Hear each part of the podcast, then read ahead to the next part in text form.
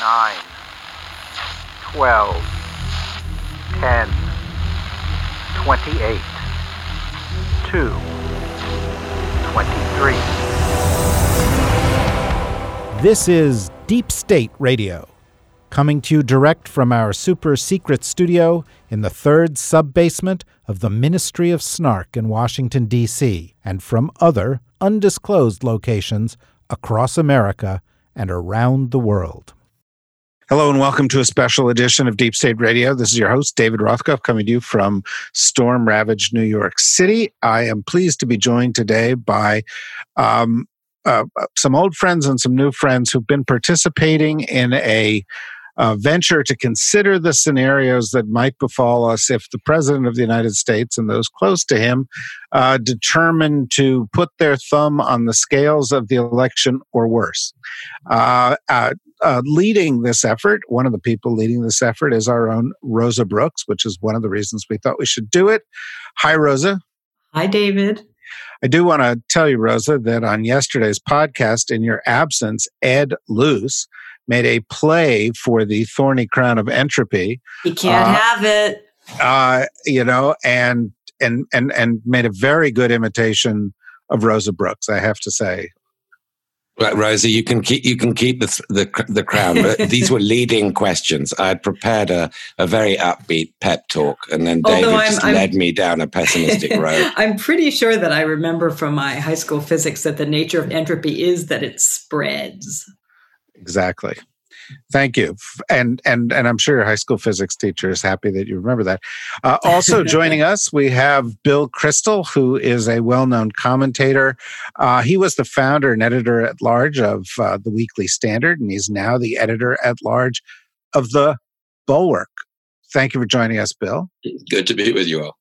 And we have Colonel Lawrence Wilkerson, who is a distinguished visiting professor of government and public policy at the College of William and Mary in Williamsburg, Virginia. He uh, his last uh, position in the U.S. government was as chief of staff to Colin Powell at the State Department. Uh, welcome back. Uh, nice to talk to you, Larry. Good to be with you, David. Uh, so, uh, Rosa, you are one of the folks who was behind this project. Can you, in a in a in a brief way, encapsulate the goals? Sure. Um, so the goals were to explore some of the what ifs associated with the upcoming presidential election. Uh, as you know, we've had this conversation on this podcast and in many forms at many times. Um, but since I'm sort of apocalyptically oriented, I'm always trying to tell other people that they're not being paranoid enough. um, and to that end, I, I tried to enlist others to share my collective paranoia um, because misery loves company.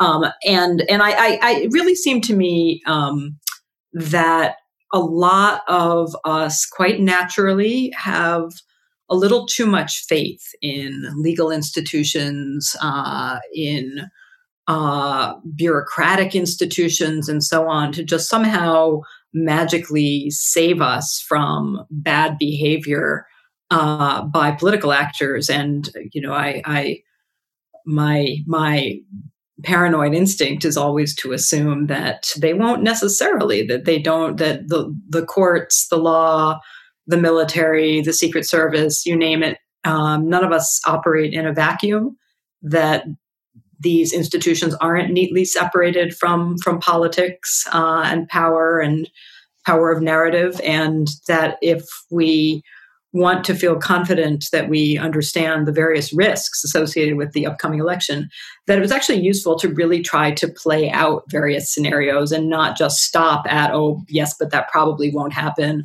or oh, but that would be illegal, so it won't happen, uh, or oh, but that institution is not supposed to do that, so that won't happen. Um, so that is what we did. We designed uh, a number of scenario based exercises uh, that examined what we thought were the most plausible uh, scenarios as of late on election day in terms of vote outcomes and which states would be where.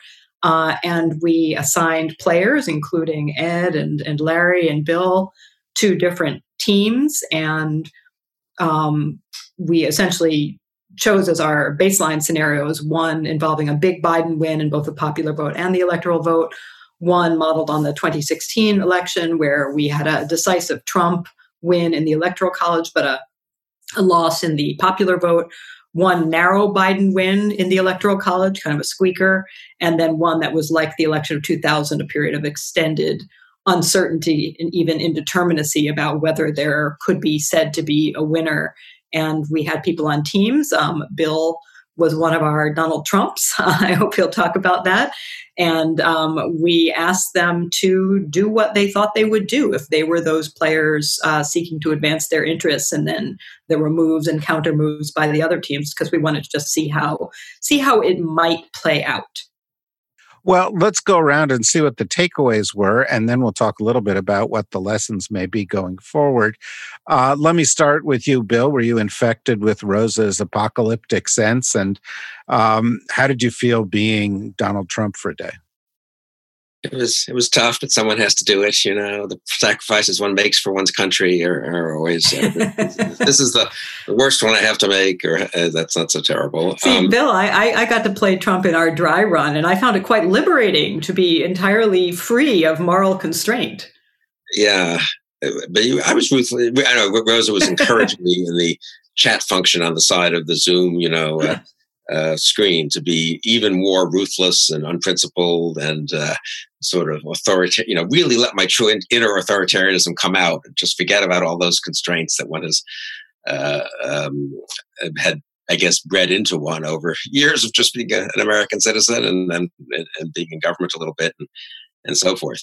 So my main takeaway, and there are met, so, I mean, a there's yes, you should be worried, quite worried, I would say. I will say one thing, and I think Rosa would agree with this. This was very much election day or election night on, and there's a lot to worry about over that two and a half month period. There's also a lot to worry about over the three months until election day, which has also gotten a fair amount of attention, obviously, in the media and elsewhere about what could be done uh, that's illegal or marginally legal or an abuse of uh, authority, but nonetheless hard to constrain.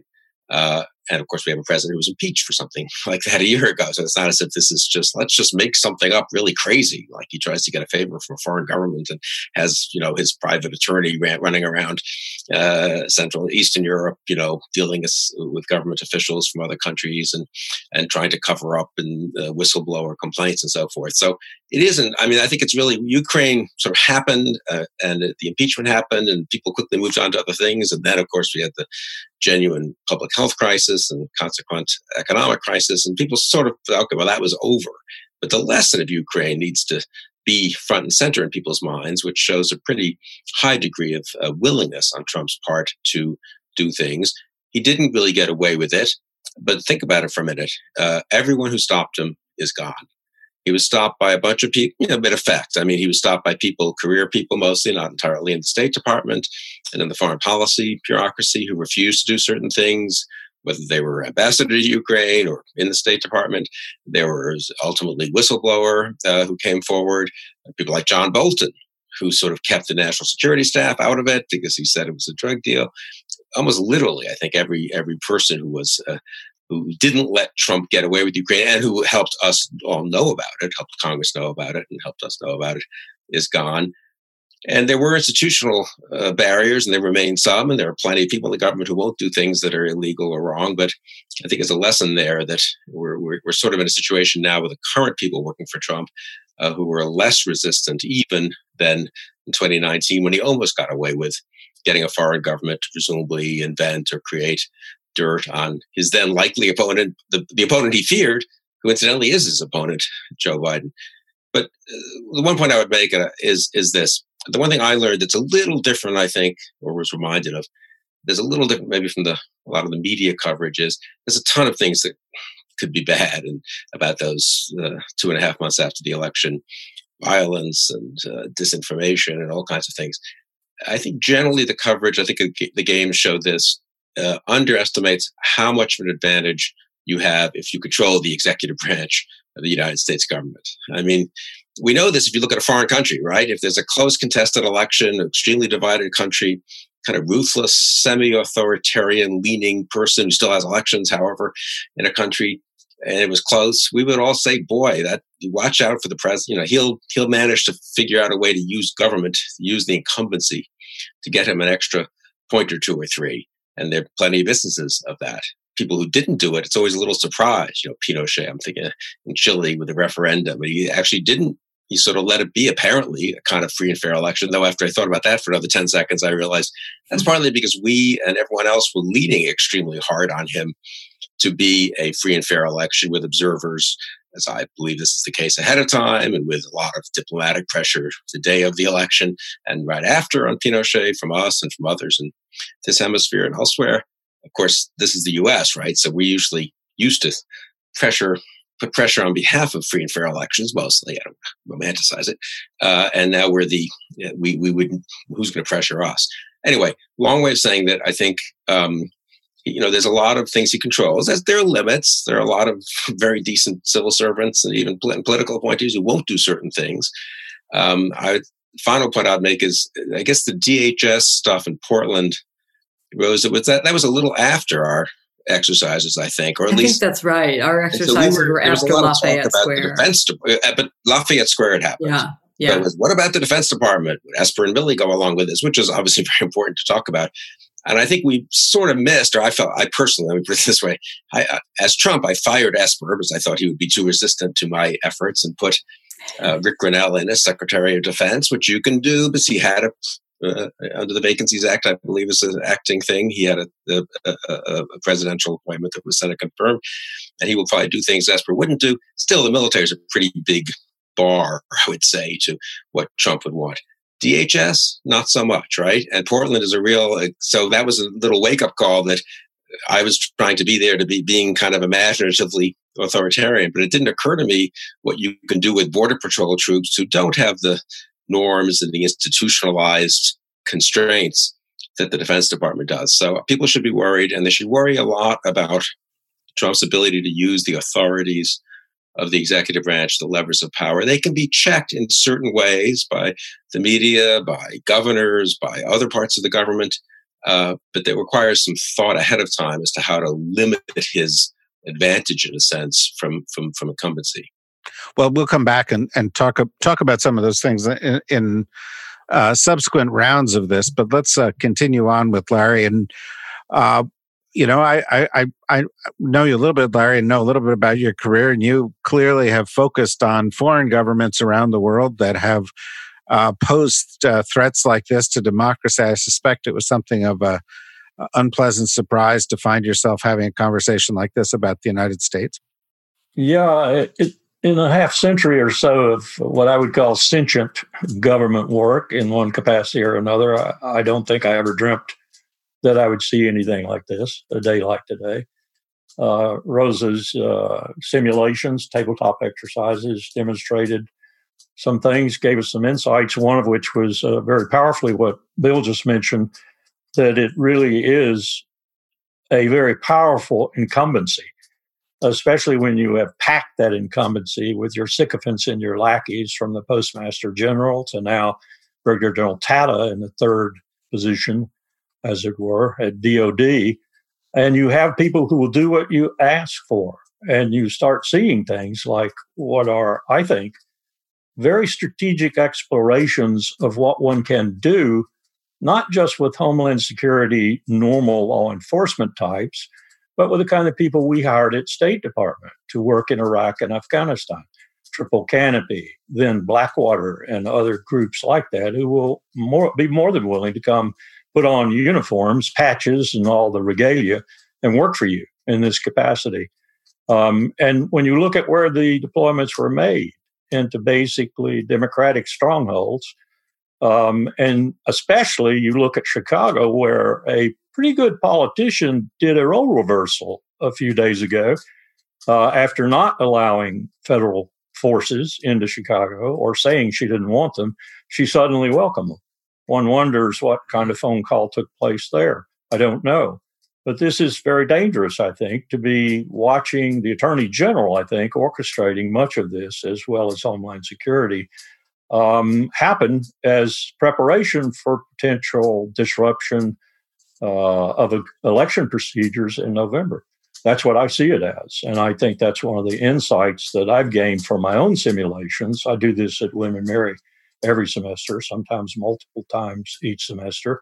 And the one I did at the close of this last semester with my graduate students was COVID 19. And we entertained the different options that the principals committee had put forward to the National Security Council with regard to how to deal with COVID 19. And we had one that was code worded and was uh, essentially let the economy prosper and let people die. And as we discussed that one, I realized that uh, ethical and moral considerations could quickly go by the wayside. Put politics into it too, and a desperate president, they could go by the wayside rather swiftly. So these are the kind of insights I gained from simulations like the one Rosa, conduct, Rosa, Rosa conducted and the ones I've conducted. And uh, they're not uh, comfortable, they're disconcerting. Let me turn to you now, Ed, for what your takeaway was. Um, just how essential um, what what Rosa and, and Nils Gilman set up, just how how important it is to do this, precisely because there is no precedent in American history for having um, a, a, president in office whom we don't trust to accept the results or to um, provide a free and fair setting um, for the voting in the first place. Um, uh, gaming out the possibilities is therefore extremely important because there is nothing to rummage around with, in, at least in American history, um, to uh, um, point us towards what uh, a bad faith president can do in this situation and the kinds of powers a bad faith president would have. I mean, the last two one term presidents, George Bush Sr. and Jimmy Carter, were profoundly honorable individuals. Nobody would have even dreamt of playing these kinds of war game scenarios with them. But uh, uh, and you know, uh, perhaps the only comparable figure, Nixon, you know, w- w- was removed from office. So there is nothing in American history that that um, can help us here. So these games are really essential. Um, I, I, think um, when uh, and well, if and hopefully when um, Rosa sets up um, more of these. Um, and hopefully, I'll be fortunate enough to be invited to help play the role of the media again. Um, uh, somebody should you play the some, role of the media so well. It's almost like you've had some experience. yeah, I want to. I want to be either the the QAnon part of it, um, or, or the extreme Twitter left next time. Uh, I, I, was the mainstream media, which felt very uh, far too balanced and sane in these contexts. Um, uh, somebody should play, or maybe you should play a sort of pre-election scenario, a build-up, you know, with with with a role allocated to the postmaster general you know, uh, the guy who's now got the, the job, um, Louis uh, DeJoy, is, um, as we all know, um, helping to, whether this is deliberate or not, I suspect it is, but he's helping to um, make an already fairly rickety process that uh, is not efficient for uh, mail-in ballots and absentee ballots in normal elections and normal primaries, um, making that even worse by and banning overtime amongst letter carriers, um, uh, uh, shutting down sorting machines, telling them not to go on extra trips. So we're already getting huge delays, even in express mail going on now. And I think there are reasonable grounds to believe that given how close this new postmaster general is to Trump, he's a big donor to the Trump Victory Fund, how close he is and um, what Trump's overriding priority is. Um, that this is a bit like the DHS um, Little Green Men in Portland, a dress rehearsal for some postal mess ups um, to, to November. And, and you have no doubt about it that if you if you've got five six weeks after the New York Democratic primaries, they're still counting mailed in ballots. They're still counting, and, and you know, you, you you you have election officers who are not trained in this, not trained in handwriting, they've got to check off the signature on the mailed in ballot against uh, another signature that they have online. That's all. That's all they have to do. They they they to, to reject a ballot. Um, so if you've got that kind of situation, and on top of that, the postmaster general is sort of clogging up of the works, then um, I think you know that's a scenario you've you've sort of got to play out. Is is what about just having a tsunami of of uncounted ballots? Just uh, on its own as a scenario. Just what what what would be the public's instinct if Trump is ahead in terms of the on the day voting, in person voting in these swing states, but 50% or more of the ballots um, have not been counted. And he's calling for um, he's calling for the victory to be declared because he's shown as ahead instinctively, intuitively. A lot of people would think, well, he is ahead, and you know he's told us so many times that um, mail-in ballots are fraud prone, and you know they've got these hundreds of thousands, they've got these millions of unopened ballots, uh, and you know anything could happen. Who is it? Who's opening them? Um, that that to me is is almost the most worrying dimension to this. This is without getting into Bill Barr and and you know patched federal agents and um, um, all the other powers that Trump Trump has as, has at his disposal. And of course, some of your scenarios did get into that. So I'm not saying you overlooked it, uh, but it's just since your scenarios were played out, that's loomed larger and larger as as as an extremely worrisome issue. Uh, the the need to the need to sort out um, how mail-in ballots are treated, how many people are there to count them, how well trained they are, how quickly it can be done, seems to me to be like a DEFCON situations, hugely important for American democracy.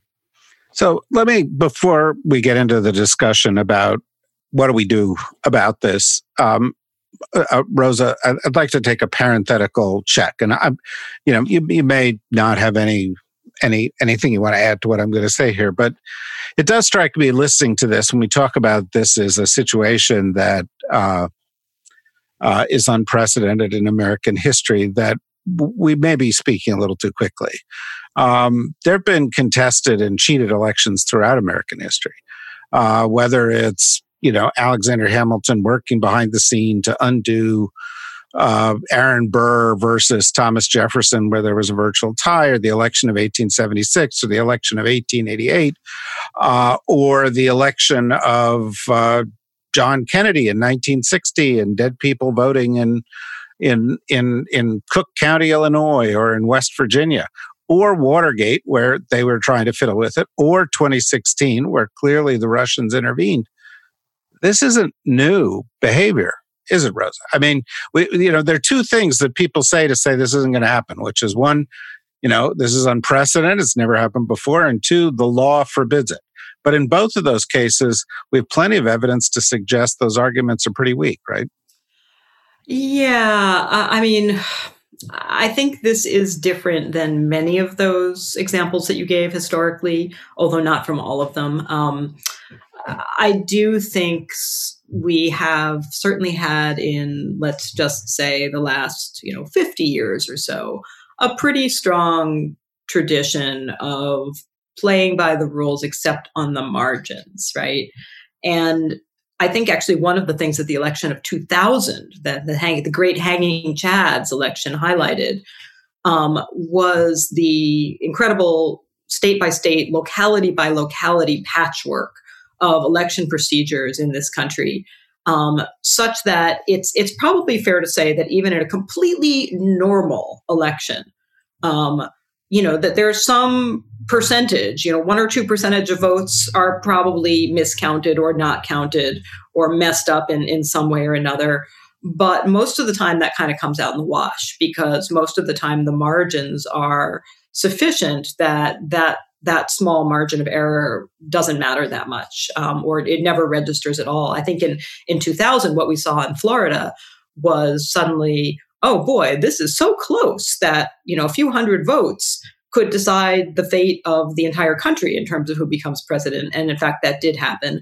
And it became apparent that there was some sort of fundamental indeterminacy. You know, nobody had really quite thought through, well, you know, the hanging chad at such and such an angle count and my God, because we never, we hadn't had to think about it. So to some extent, you know, sure, there has always been error on the margins and there has been cheating and corruption on the margins as well, typically in local elections, you know, where we, we have obviously seen enormous incidents of, of, you know, political machine corruption and so forth. Um, voter suppression. Voter, and not to speak of, well, and on a national level as well as a local level, we've seen voter suppression, we've seen partisan gerrymandering of electoral districts, we've seen people make all kinds of outrageous claims in political ads, and so on. So this is not to to say that this election is a little bit different or is likely to be a little bit different is not to say that you know everybody has been pure as the driven snow and the process has been perfect in every previous election. Um, but I do think that there are some norms at the national level about fairness uh, and the rules that have been largely followed. You know, I mean, this is something in, in the world of international law that international lawyers like to say to those who say, oh, but it's not law. They say, you know, almost all this is quoting the late Columbia professor Lou Henkin. Almost all states abide by almost all international legal rules almost all the time. And that's by and large been just as true of uh, voting rules and procedures and norms at the national electoral level in the US in the last 50 or so years, that almost everybody follows almost all the rules almost all of the time. And the system can deal with a little bit of dirty tricks on the margins without folding. But when you sort of have dirty tricks at the center, I think things are a little bit different. I also think, you know, in some ways the the 1876, and I'm not going to go into any details because I can't. Plus, it gives me post traumatic stress disorder just thinking about it. Um, um, you know, that could have gone really, really bad. And frankly, probably the main reason that it didn't end up being much worse than it was is that the nation had a very recent memory of things going catastrophically bad right? That it was a you know only about a decade since the civil war which on a per capita basis left more americans dead than any other conflict in us history. And that loomed pretty large in people's minds uh, as a really strong reason to find a compromise, a bad compromise, a horrible compromise, a compromise that in many ways also had its own devastating effects, particularly the, the Jim Crow system that emerged. Um, but a compromise nonetheless on the grounds that that was better than a reversion to complete civil war, which we were just out of. Well, let me let me uh, uh, turn to you, Bill, and then Larry, and then Ed. We have about uh, 10, 12 minutes left to go. I, I, I would like to focus on what you came away with thinking needs to be done. Uh, you know, as as the scenarios were explored and subsequent to your discussion of the scenarios, it's clear uh, impeding the mails, fighting against uh, mail-in ballots, uh, sending troops into cities, um, uh, uh, other forms of voter suppression that have been tried in a number of states Georgia, Tennessee, Wisconsin, um, uh, et cetera, et cetera. All foreign intervention, all these things are going to happen in the in the run up to this. The Durham report will be released. Um, how do you how do you combat against such a multi front offensive, Bill? Yeah, I mean, I think some ex- public exposure helps, and, and Congress uh, has two branches, one of which is controlled by the opposition party and can do things about the post office, for example. They have some ability of oversight and in legislation. It's hard, of course, because the president might not sign it. So I think, and there I do think actually the Democrats in the House, they're busy running their own campaigns. They don't want to get in the way of the Biden campaign. They don't want to make themselves an issue. They probably should, should do more, just put pressure on the executive branch, even if they can't fundamentally change their behavior. I would say the government, but they are state, our elections are state run. And if we can get federal funding, enough funding to the states that they can actually beef up their election procedures, assuming they want to, and, and many want to, uh, that would help so that on Ed's scenario of the ballots and, you know, kind of comp- chaos and complication, uh, let's make sure people are trained in how to do the mail and stuff. And let's change the way they do it so that they don't count the ballots before election day. That's probably inappropriate, but they're ready to be counted right away on election day and not, you know, necessarily a week later, which became the custom in a sense in, in some states, as we've seen in California and on the West Coast. Um, governors. I mean, luckily, I would say from the point of view of the country, uh, bit of a partisan statement, but the Democrats have the governorship of three key swing states at least uh, Michigan, Wisconsin, and uh, uh, Pennsylvania, and North Carolina for that matter. And they they have Republican state legislatures, but the governors have a fair amount of clout and they can they have actual authorities too you know so it's a little harder to just railroad you know ram right over them than it would be if republicans controlled everything in a state like florida where there's republican control you know be serious about seeing what county commissioners and mayors and minority leaders in state legislatures can do in terms of ensuring uh, free, fair counting of the ballots, fair processing ahead of time of uh, letting it, uh, people vote, and so forth. So it really it's a little granular. I think it requires different things in different states and, and different things that are public and different things that are private. Uh, but I, I, think the combination of all these things creates some alternative authorities and leverage against the president's leverage. It's not entirely 50 50, you know, but you add up these different things that you can do at the local, state, and federal level, and at least it begins to perhaps even the playing field, I think. Larry? Just to pick up on what Bill just said, I belong to another group called the National Task Force on Election Crises. We've been meeting since June of 2019. And that's what we're doing in all 50 states, sometimes in precincts, in 257 counties in Texas, I think. Um, other places, we're working with secretaries of state, we're working with adjutants general, we're working with local election officials. We're working to train younger people to be poll workers, for example, because COVID 19 threatens those who normally would come and be poll workers, who are generally over 60. We're doing all manner of things that aren't in the public limelight, but are where they need to be done, where the rubber meets the road. There are 27 counties in Texas that have no backup, period. No backup. Um, we demonstrated how a high school hacker could eliminate a couple of million votes these are the kinds of things that get people thinking. They get people doing something if they're not inclined toward the other direction. That is, they don't want free and fair elections because they know they'll lose them. Um, and I'm given a lot of uh, hope by the fact that we're, I think, having some success in this task force. I wish we were more aggressive. I wish we were out there. I wish we had more people on the ground in every single precinct all across the country. Because, as Bill said, this is all about state business the federal people have very little influence in these elections. It's all about state business. Um, and where you have divided legislatures and where you have uh, full legislature of Republicans and a Democratic governor, as in North Carolina, you have a different situation. But we're dealing with them all, and I'm given some hope by that. Well, that's encouraging. Ed? Um, well, I, th- I think Bill, Bill, and Larry have laid out um, you know, really essential things. These are local, these are state elections, and often um, where it matters is at the county level, precinct level, and what and what Larry's group's doing, and what Protect Democracy um, is doing, with which uh, I know Rosa and Larry are affiliated. I think um, uh, that they're going through a ton of scenarios of where there are going to be unprecedented sort of legal situations for which uh, teams of lawyers, you know, should be prepared because this could be a thousand different di- different um, sort of brush fires. You know, we could we could have legal legal contests at, at many levels. But um, so there are sort of two things I think, sort of larger things I would sort of emphasize. One is um, uh, the need to educate the public that you're not going to probably or um, highly likely not going to get your results at 1 a.m. on CNN or, or Fox or wherever it is that night. Um, that this is different. There's much higher uh, mail-in balloting, and therefore it's going to take much longer. And you know, maybe maybe um, maybe we'd be fortunate in a close election to have an outcome by Thanksgiving. It's it could be that kind of situation, and people need to be prepared to understand that a delayed result does not mean anybody's cheating or that there's fraud or that there's some kind of you know uh, black helicopter situation going on, on here. But i think that's really important because most people have a, an idea of election night that i don't think is going to be borne out this time.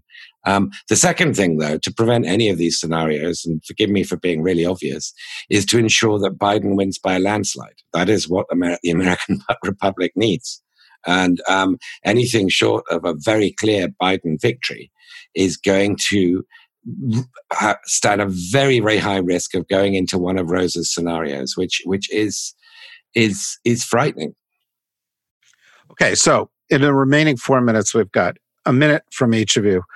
What did you walk away with as your worst fear that you think is actually a likely thing to happen um, and I'm going to start with Bill, then go to Larry, then Ed, then Rosa, so Rosa can wrap it up. But Bill, a fear that's likely to happen.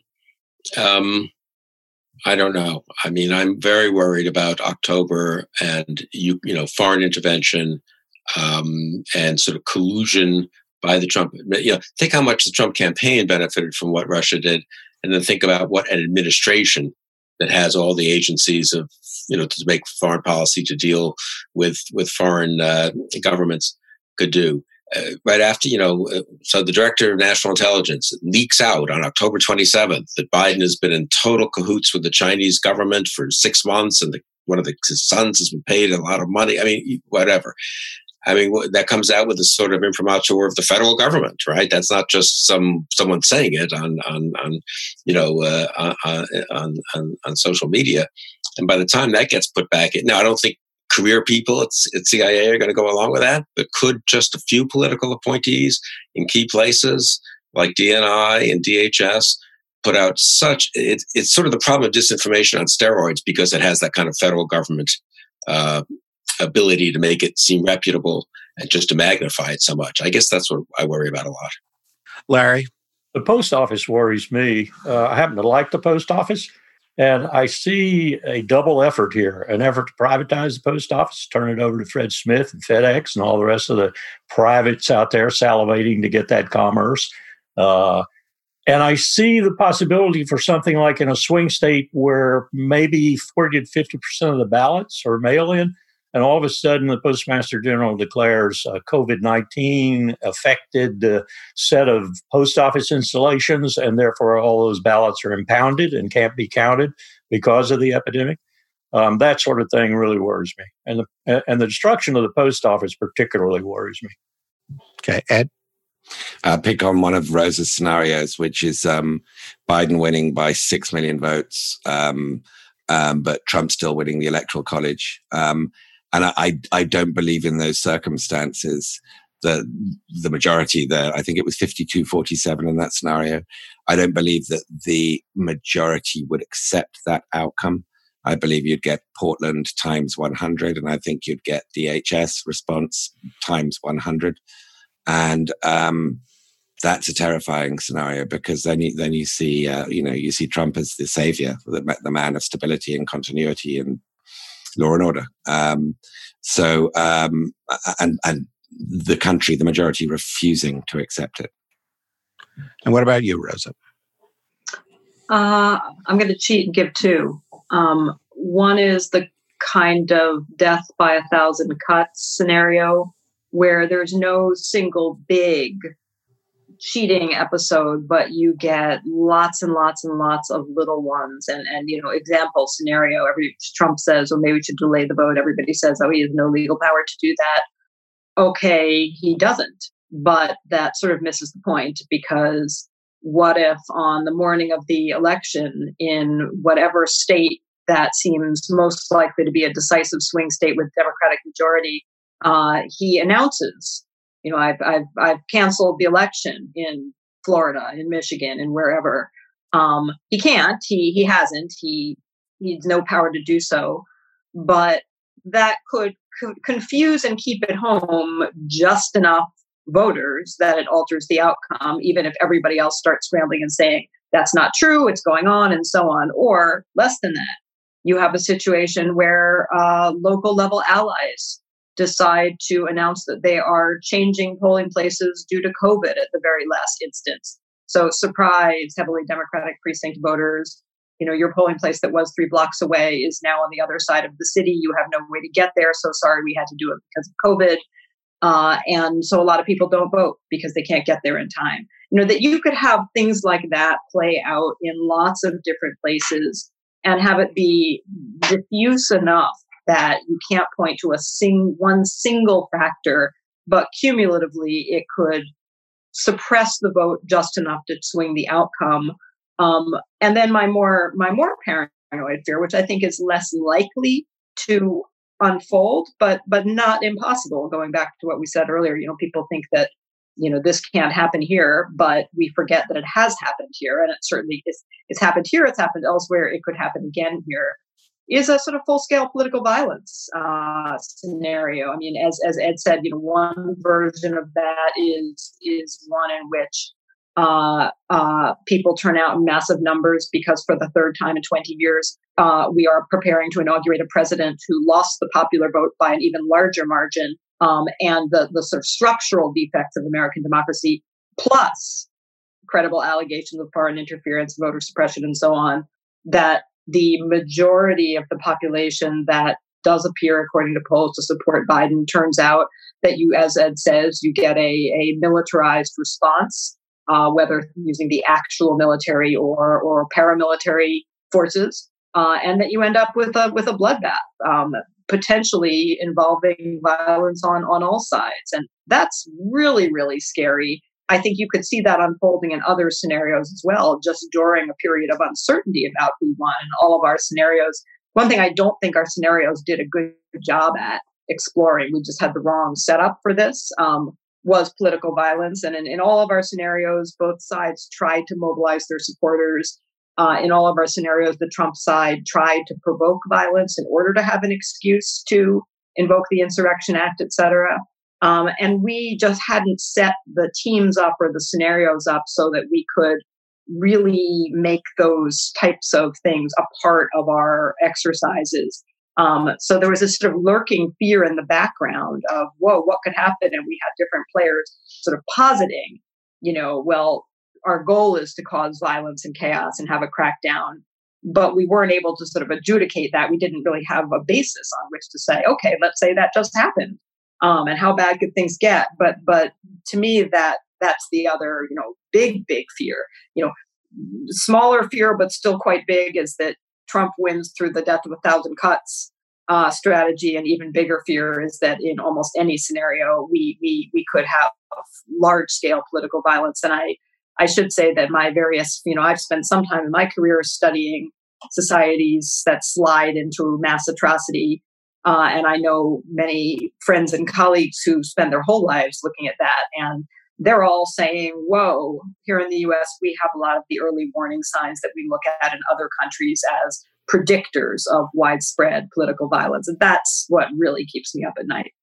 Yeah, and that is also, of course, what differentiates this situation from all those other situations we've faced um, in the past. It's why this initiative that all of you have participated in thus far uh, is so important. Uh, why initiatives like the one that Larry mentioned also are so important. And clearly, over the course of the next 91 days, we're going to have to keep focused on it as well as in the months afterwards, you know. And, you know, I would say that beyond the leadership of folks like those who participated in the discussion today, uh, the, the one message that I would leave to everybody else who's out there listening, we have 100, 125,000 people listening each week to Deep State Radio, just to take one example. And every single one of these people carries in their pocket the equivalent of a television studio of 20 years ago. Everybody can be a witness. Everybody can watch and see what's going on. Everybody can participate. And unless we've got a see some, if you see something, say something mentality on the part of voters out there, that makes this death by a thousand cuts scenario all the more likely. So this is not just, you know, an interesting development in the news or worrisome trend. It's something that everybody not only can do something about, but has a, a citizen's responsibility to do something about. And that's why I'm so glad that all of you folks have undertaken this and why you have uh, joined us here. I hope you will join us um, again uh, uh, to, to carry this discussion forward. Uh, for those of you who are looking for further discussions in this vein, of course, that's what we do here this week. We actually have five podcasts going out tomorrow. We're doing an interview with Kurt Andersen about his new book, which deals with issues like this. And on Friday, we've got another one of our COVID uh, uh, specials in which Laurie um, uh, Garrett and uh, Leana Wen and Kavita Patel are all going to join us again to talk about where we are on that. So please join us for those things. And in the interim, please uh, join me in thanking Bill Kristol, Larry Wilkerson, uh, Ed, and Rosa uh, for joining us for this and for taking this initiative. Uh, stay safe, everybody. Bye bye.